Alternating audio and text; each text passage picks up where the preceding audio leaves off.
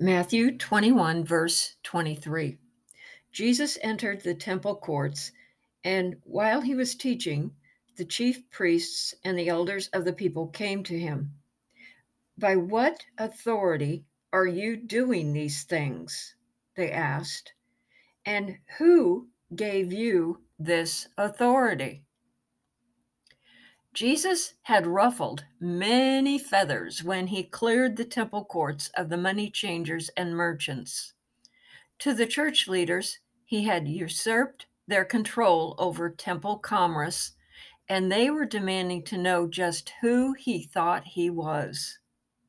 And how did he have the audacity to commandeer the people and preach the gospel message in their temple?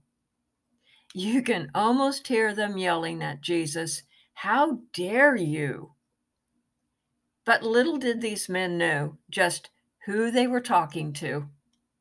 His permission given by God Himself, His right ordained before the beginning of time, His authority, dominion, and power spoken of throughout the Old Testament. But they were too stubborn to hear.